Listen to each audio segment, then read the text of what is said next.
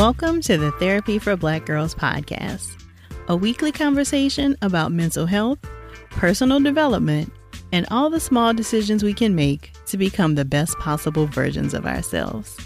I'm your host, Dr. Joy Harden Bradford, a licensed psychologist in Atlanta, Georgia. To get more information, visit the website at therapyforblackgirls.com.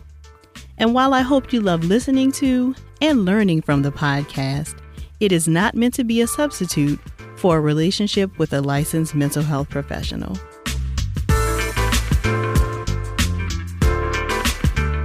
Hey, y'all. Thanks so much for joining me for session 71 of the Therapy for Black Girls podcast. Today's episode is all about being more mindful and intentional in your relationship with your partner.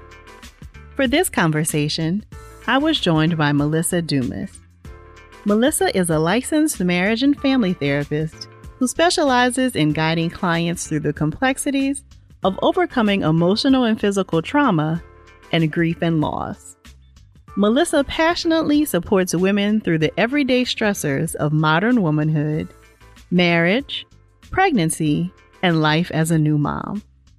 Melissa sees clients through her private practice, You Help You, where she believes that a healthy you starts with you making new, healthier choices to live your best life. Melissa and I chatted about the best ways to be more intentional in your relationship, how to fight fair, the importance of apologies, and how to offer them correctly, and she shared her favorite resources, including her book, The Love Challenge. If you hear something you think others should hear while listening, please be sure to share it with us on social media using the hashtag TBGInSession. Here's our conversation. Thank you so much for joining us today, Melissa. Thank you for having me. I'm very excited to have you here. I always like to have couples therapists on the show just because there are always like lots of relationship questions in the Thrive Tribe and when people write into me. So I like to have the experts come on to talk about like what happens with couples because I don't do couples therapy. So I know that you just came out with a book called The Love Challenge, which I love. So I got a copy of it for everybody who hasn't gotten their copy yet. I got a sneak peek. And I really love that it really talks about like how to be more intentional in your relationships. So can you talk a little bit, Melissa, about like how you can craft some of these intentional practices in your relationship? Yes, absolutely. I, I, think that, you know, in our relationships, especially when we've been with someone for a while, sometimes we get on autopilot or we tend to forget all of the fun and flirty things that we used to do in the beginning. And so it's helpful to just kind of have a, a refresh course, you know, about what those feelings were. And I think it's important for us to be intentional daily and not just waiting for special moments such as anniversary, birthdays, Valentine's Day, things of that nature, but just daily, any small gestures that we can make in our relationship to keep the love growing. And I'm glad you mentioned that because I do think sometimes, like when you have been in a relationship for a while, people start to get really anxious when those quote unquote sparks kind of leave, right? Thinking, oh, this must mean that something's going on. But really, it just could be that you do need to be more intentional about maybe connecting with your partner or reconnecting with your partner. Absolutely. Sometimes we forget that there are things that we can do within our relationship to reignite that spark. You know, I think it's common that we will look at our spouse or our significant other and, and look at the things that they're not doing rather than taking a step back and saying, okay, well, what's something that I can do to reignite this? Or something that I can do to let my significant other know that that I'm still present and that I still love him or her just the same. So what do you see Melissa as some of the barriers that get in the way for couples of trying to be more intentional with one another? So I will be honest with you, Dr. Joy. I appreciate my work with couples. I um, appreciate when couples come to see me and they grow in their relationship or in their marriage. But the truth is, couples therapy is something that chose me. um, I predominantly work with women in my private practice and women that have experienced either recent or past traumas, grief and loss. And I work with women in all stages of motherhood. And quite often in my work with women that have had children, children or women that have been in a relationship for a while, things come up such as, you know, the relationship isn't the same, the relationship has gotten a little stale, and more significantly when when, you know, children get involved because as a parent, we spend a lot of time taking care of the kids and you know by the end of the day sometimes we're, we're exhausted. And so i wanted to provide the individuals that i see the women and the men and the couple something that they can do daily to be able to build upon and to continue to grow their relationship. Because we get burned out with work with dealing with the kids and just the day-to-day task that can take away from us being intentional in our relationships. So how do you suggest couples make space for that? Like you mentioned you know we're often doing so many different things. What kinds of tips or strategies strategies do you offer for couples to try to make the time to do that? Oh, yes, absolutely. Some of the strategies that I recommend is just having daily conversation.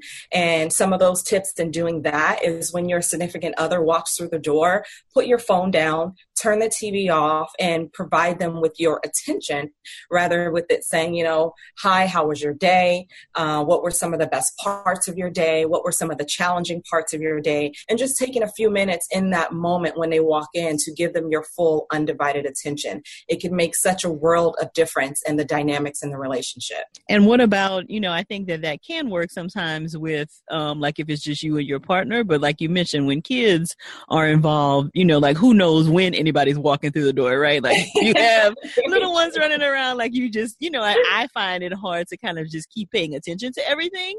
So right, what strategies right. do you have to offer, like you said, once little ones are involved in the picture? Once little ones are involved, I think it's important for couples to have scheduled date nights mm-hmm. and you would do scheduled date nights that um, fit within your budget and fit within your lifestyle. At the very minimal, I recommend that couples do them at least once a month. And if it's something that's not in a budget, because we know once you add children, then you have the added cost of childcare. So if it's something that's not in the budget, I recommend couples do it after the children go to bed. And that date night could be as simple as deciding on a movie that you're going to watch together and spend that time cuddling and watching the movie, or having dessert together after the kids go to bed, or having a game night, you know, playing your favorite games together at home once the kids go to bed. Some of my favorite things are pillow talk, taking that time to give each other's undivided attention. The children are sleeping or the day is done, your work is done, and you get to just sit with each other and just share, you know, the desires of your heart, share your goals and and to talk about the things that bring joy to the both of you. So those are some of the things that that you can do at home. Some of the other things that you can do is love notes. I'm a big fan of love notes, providing a love note. I think, you know, now we live in an age where technology is all around us and it's not not going anywhere. If anything, it's just advancing more. So taking a moment just to write your loved one a love note, whether you're doing it via pen and paper, a post it, you know, something short, sweet, and simple that will take a few minutes of your time, but can bring a smile to your significant other's day and change the course of their day as well. Yeah, I think back to like when you were a kid and you would find like a little note in your lunchbox from like your parent, right? Like that, that would make you really excited. And that kind of excitement right, exactly. doesn't wear off when we're adults, right? Like it's still a nice unexpected surprise surprise when you find right. Yes, absolutely. It is a nice unexpected surprise. And and as you're talking about, you know, getting a note in your lunchbox as a kid, it just gave me the biggest smile, the biggest cheese on my face. and so yeah, if you are, you know, packing your significant other's lunch at night or in the morning or sending them along their day, you can put a note in their work bag. You can put it in that unexpected spot where they can find it and you can bring a smile to their day to let them know you, you're thinking about them and you did one small thing to invest into your relationship that can go a long way. Right. So, something else that you stressed in your book, Melissa, was the importance of physical touch. Can uh-huh. you talk more about why that's important? Right, absolutely. I believe that physical touch gives us an opportunity to reconnect. You know, we may spend a lot of time throughout our day and in the absence of our significant other, whether it's because we're at work or they're at work or we're just busy. So providing physical touch just gives you time to reconnect without using any words. Rather, that's the two of you driving in the car and you reaching over and touching your significant other's hand or shoulder or arm just to let them know that, you know, I'm thinking of you, I'm here with you, I love you, I missed you throughout the day. There's so much to be said in physical connection without speaking any words. And sometimes that physical touch can be a hug, it can be a kiss at the beginning or the end of the day anything that brings the two of you together physically so that you can feel each other's nonverbal behavior and share so much in that moment.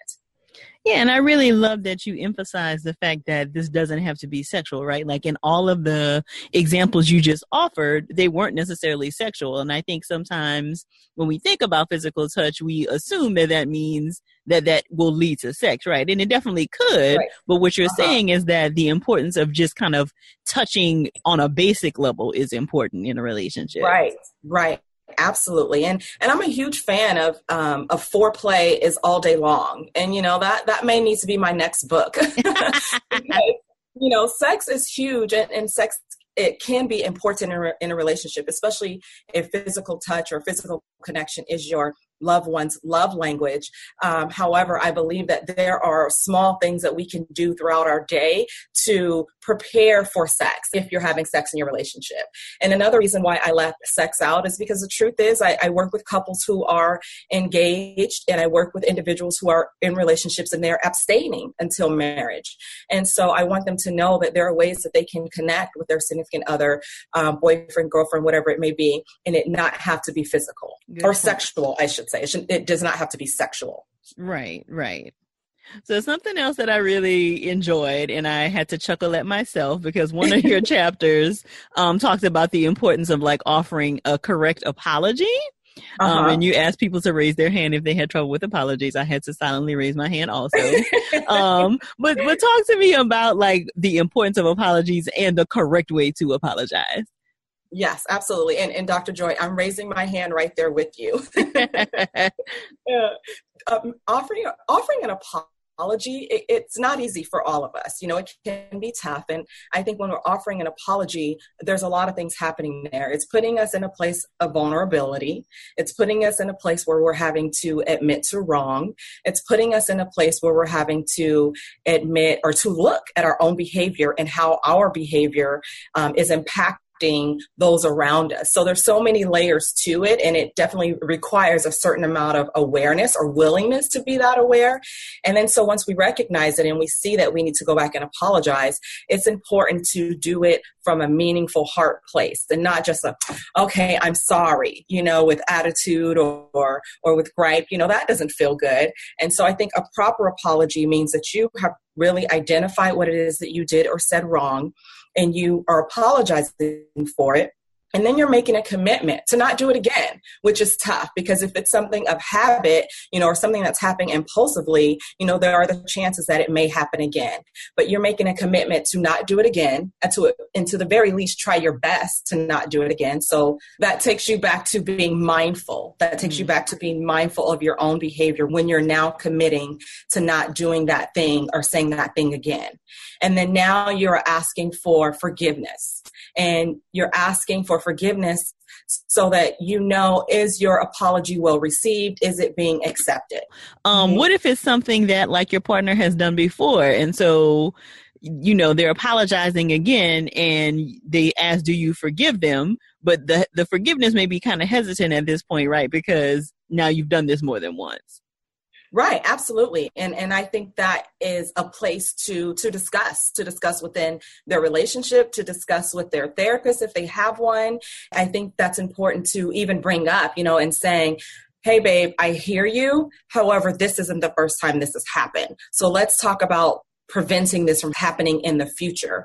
And if your partner is not ready to forgive you, I think that you have to be okay with that. You have to allow them space and time to process on their own and to forgive when they're ready. We apologize doesn't mean that we're automatically forgiven. Got it. I'm glad you said that because I think I was a little confused there. Um, and I do think it's important to talk about, you know, just because somebody apologizes doesn't mean that you have to automatically forgive them. It may take them some time to get to a space where they can forgive. Right, absolutely, absolutely. And I'm glad you brought that up too, because that definitely needs clarification. And I actually recently wrote an article about when, you know, some of the top few times when it's not okay to accept an apology. So I can share that article with you as well. Oh, can we hear some of when are some times where you're not okay to accept an apology? Yeah, absolutely. So some of the times when it's not okay to accept an apology is when the person is doing it over and over again and not making any means to change their behavior. So now the apology becomes more routine than a heartfelt something that they're looking to change their actions or their words. When you're not ready to accept an apology, when we accept an apology, it's for us you know, to release those things within ourselves. It's not for the other person. So when we're not ready, it's okay to say, you know what, I'm not ready. Rather, we still have some work within to be done or we're not ready to hear it. I think that's okay too. So those were some of the top two reasons. And another time is when the apology does not feel genuine again going back to when it just feels like routine when it just feels like something that someone has said but if you in your heart of hearts do not feel it's genuine then it's okay to not accept it or to not be ready to accept it. Yeah and i hope that people hear that right? Because i think sometimes arguments or disagreements can escalate when somebody like apologizes and they feel like they should be forgiven and then they feel either rejected or feel whatever they feel because the apology is not immediately accepted Right, absolutely, absolutely. And and it's okay to say that. You know, it's okay to say I hear you. I appreciate you making the effort to apologize, but I'm not ready to accept it. I, I still have some work or some things I want to work on and I will get back to you when I'm ready. So related to this topic, I also want to make sure that we spend some time talking about how to fight fair. Um, because mm-hmm. of course that comes up with couples. I mean, they're not all, you're not always going to agree on everything, but there are some ways that you can fight more fair and, you know, try to have a better discussion about something that you don't agree with. So you listed out several different ways that are not fighting fair. Can you talk uh, about some of those things that get in the way of us actually fighting fair? Right, absolutely. So I think that we all have a way that we resolve conflict and sometimes that way that we resolve conflict isn't the healthiest and uh, many times we're not even aware that we're doing it. It's just something that we've learned or that we have gotten comfortable with. So, some of the ways of fighting fair um, that I see commonly in practice is one that's called brown bagging, which is you get upset with your partner about something they did, but then when you address it with them, you bring up everything including the kitchen sink that they did that you weren't happy with, rather than focusing on that one thing that they did in this moment. And so that seems to be a very common thing, you know, getting upset about point A, but now you're bringing up point A, B, C, D, and F. And I think it's important to focus on that one thing that's happening in the moment and addressing that. And especially when, let's say, for example, you're upset about point A and you've already addressed B and C, but now we're talking about B and C again. That can be kind of confusing in a relationship. And it feels like the fight, quote, it just continues rather than being resolved. Another one is blaming, which is very common. Oftentimes we get, you know, defensive when our significant others or someone we know may bring things to our attention.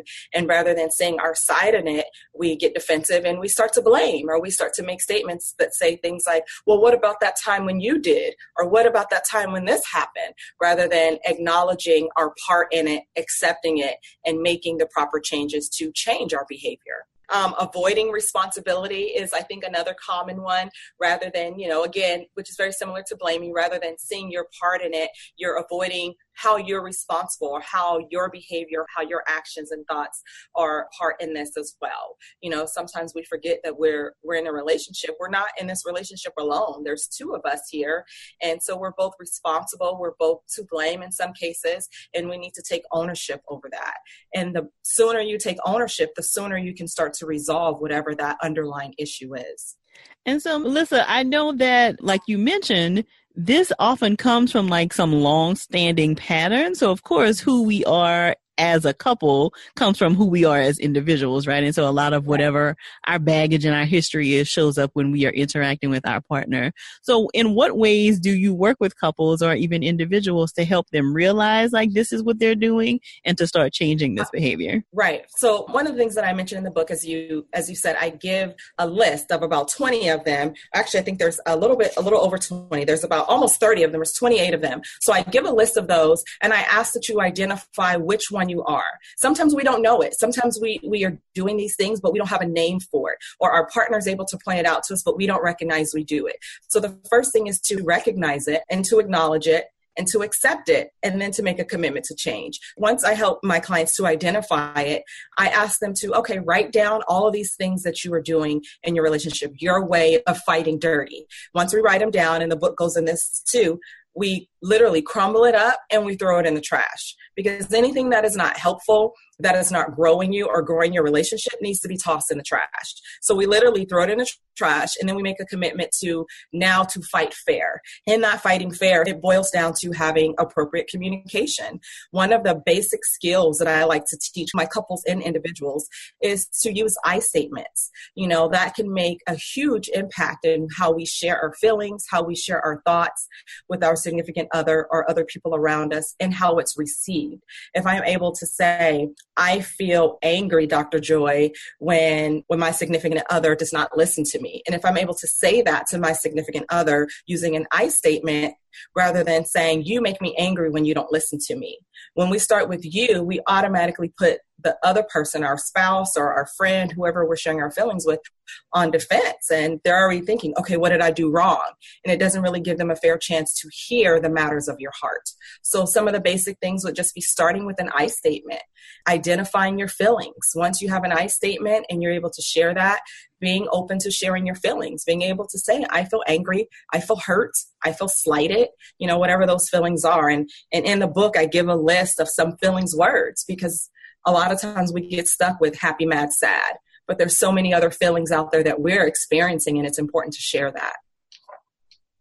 So something else that I really loved about the book, Melissa, was um, the attention paid to not keeping like a list of all of the things you know that you feel like your partner is not doing and all the things that you are doing mm-hmm. um and and i think that that's so common why do you think we get into like this list building kind of activity That's a great question, you know, and, and I laugh because it is common. It, it is common, you know, that I see in my work with couples. I see it in, in my own life, you know, whether it's with friends, family, or, or me personally.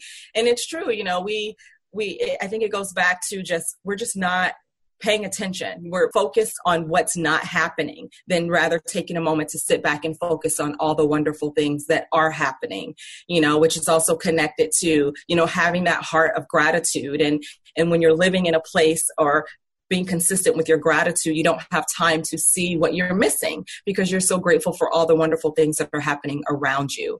And, um, you know, sometimes when we just get tired or we get exhausted or when we don't know how to ask for help, we start looking at all the things that, other people aren't doing or or that they're not helping with, rather than using an I statement and coming around and saying, I feel tired, I feel exhausted. Can you help me with and then fill in the blank? Or I need help with and then fill in the blank. And that feels like it is kind of related to something else, like you mentioned in the book, um, mind reading. Um, you know, uh-huh. because I think sometimes we don't like reach out for help or ask very specifically for what we need because we think that our partner should just know, right? Like he should just know that I'm tired or he should just know that I do X, Y, Z as, as opposed to I'm feeling exhausted. Can you help me with whatever? Right, right. Absolutely. Absolutely. And, and it is important to, to share that because our partner may not know, or our partner, you know, just as us, may be stuck in their own little world, whether it's being on autopilot or bogged down with work that they're not paying attention. So bringing it to their attention and being vulnerable and asking for help also sends the message that, oh, I need or the message that your partner should be hearing, I need to be a little bit more attentive to my significant other. Something's going on and they're asking for help. And so I'm hoping that when, you know, we go to our partner and ask for help, that triggers, you know, an alarm in them to say, oh, okay, I'm so caught in my own stuff. I didn't notice. So, are there other um, lessons from the book that you feel like are really important to pay attention to that you want to make sure the audience kind of hear some insight about? Um, absolutely. Um, I think that some of the other messages would be random acts of kindness. I think that's extremely important, and not just you know in our life with our partner, but in our everyday life. Just finding small things that you can do throughout you know your day for your significant other, for your household, just to show kindness, just to take some of the load off of their plates. And it doesn't have to be the same thing every day. It could be something different that we're doing. And again, you know, I, I see a relationship, whether it's a friendship, a marriage, a professional relationship, I see it as a garden. And it's important for us to look at this garden and to water it, you know, and whether you're watering it with I statements, whether you're watering it with random acts of kindness, whether you're watering it with appropriate communication, apologizing. It's important to water it if we want it to continue to grow. In my household, we don't have an automated sprinkler system. So on the days that I decide to go out and water my grass, I'm literally reminded every day like if I want my grass to grow, I want I have to water it. You know, when I look at my neighbor's grass and see how plush and green it is, he's out every day literally with his water hose watering it. So we we have to do the daily task of love in order for our love to grow. So if we want our love to grow, if we're unhappy, we have to look at our role in it and what are the things that we can do to grow that love, whether it's the love with, with our children, with our friends, our family, significant others, um, colleagues, whatever that love is. Uh, so I think that's important. And looking at it as a garden, looking at the relationship as a garden, we also have to pull the weeds. And that, you know, could be throwing the things in the trash that aren't helpful, getting out there and literally on your knees and pulling those weeds up. And then now healing, you know, and, and allowing this place to be a place of growth for all the things that we do love. Nice. Besides your book, are there other resources that you find yourself suggesting over and over to like your couples and your singles that you're working with? Uh, absolutely, absolutely. Um, there is a um, premarital course you know here. I, am in southern california so there is a premarital course here in southern california that i often um, refer my clients to that are coming in and in a committed relationship and saying that they're looking to marry the person they're with but that they want you know more information about having a healthy marriage. We do some work here but i also refer them there and if they make the choice to do the course and that's great. Um, one of my favorite books is um, is the five love languages. I really love that book. I read it years ago just for my own personal reference. And once i read it then i started to um, refer it to friends to family and i started referring it to clients. That's a huge um, book. Um, stephen covey also has some great books out about you know building relationships and building mantras and building things within us that will help us to be better people and how we live our relationship and how we grow our families Nice. And what are your thoughts about premarital counseling? Because I often hear people say, like, oh, if you have to go to counseling before it starts, then it must be in trouble. Um, I, I, think it's again going back to the garden. I think it's important to pull whatever weeds you're identifying. Like you, we can know, like, hey, I want to be with this person, but there's just this one thing that I would like us to change, or there's these two things I would like us to change. Then it's important to address them. I, I don't believe that they will just disappear and go away, and I don't believe that getting married will just solve them. And so it's better to be proactive and to address those things now. And also, as you know, Dr. Joy, counseling can have risk and benefits. And one of the examples that I give to my clients about the risk is that you can come in thinking that you want to be with this person for the rest of your life. And once you walk this journey together of having therapy as an individual or a couple, you may see some things that that that change your mind and that's okay too because then that's growth that's you know maturity and showing like you know what i was going to make the decision to live the rest of my life with this person. But now that I've had some counseling on some issues, I realize this relationship isn't for me or this relationship isn't healthy. And so I think that's growth too and being able to walk away rather than going through the wedding, looking up a couple years later and realizing the issues that you had have only grown rather than diminished. Very good points. Very good points. So, where can people find you online, Melissa? Your website as well as any social media handles you'd like to share? Awesome. Um, so my private practice is You Help You, and that's the letter U, um, the word help, and then the word U, Y O U. And You Help You um, means a healthy you starts with you. I believe that it's important for us to first identify that, you know what, hey, there's some things that I need to work on. And when we are able to identify that, then we can start to make those important changes. So, You Help You um, is my website, youhelpyou.com. My um, social media handles are the same on all social media outlets. That's Instagram, Facebook, and um, Twitter. That's at You Help You. My name is Melissa Dumaz, uh, D U M A Z. Um, would be my last name. That's where they can find me also. And as far as the book, the Love Challenge 30 Days, 30 Ways to Increase the Love in Your Relationship.